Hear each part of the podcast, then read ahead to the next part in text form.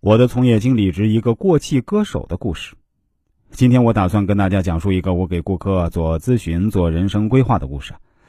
这位朋友当时在网络上找到我的时候啊，他刚一发来自己的相片和出生年月日，我一眼就看出来了。于是我就问他：“哎，你真的是那个某某某吗？确定是您本人吗？”他回答说：“您好，老师，确实是我本人，如假包换。怎么样？没有想到我也会来找您咨询吧？”我说：“那您是想咨询点什么事情呢？”他回答说：“倒也没有特别重要的事儿，只是偶尔在网上听了几期您的节目，感觉您是个知识非常渊博、眼界也非常开阔的人。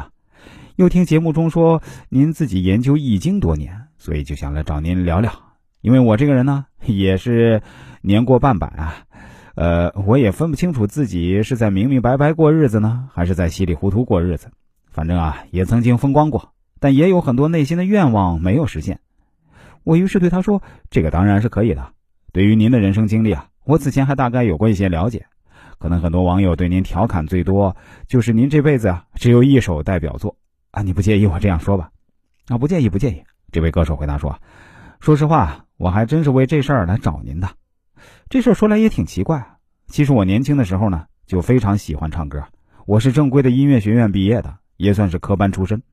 如果按照现在的标准来看呢，我也算是一个全能型创作歌手吧。”我的歌都是自己作词作曲，自己演唱。那时候我写过很多自己认为好的歌曲，但那些歌啊，偏偏没有红起来，反倒是一首我只花了十几分钟写完的歌啊，我认为写的也没什么内涵。按照现在的说法呢，就算是一首口水歌了，却没想到一下子红遍大江南北。我当时也非常郁闷，那怎么能这样呢？但因为那时候还年轻，我非常自信的认为啊，自己以后啊有的是机会来证明自己。我一定可以写出更多更好的歌曲，从而奠定自己在华语歌坛的地位。但没想到，真的是出道即巅峰啊！自从那首歌以后啊，我再也没红过了。现在反而成为广大网友挖苦的对象。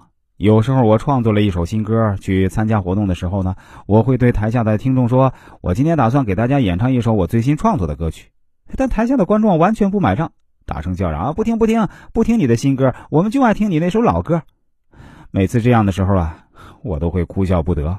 说实话，那首歌我自己唱了二十多年，到什么场合都是唱这首啊，唱的我自己都想吐了。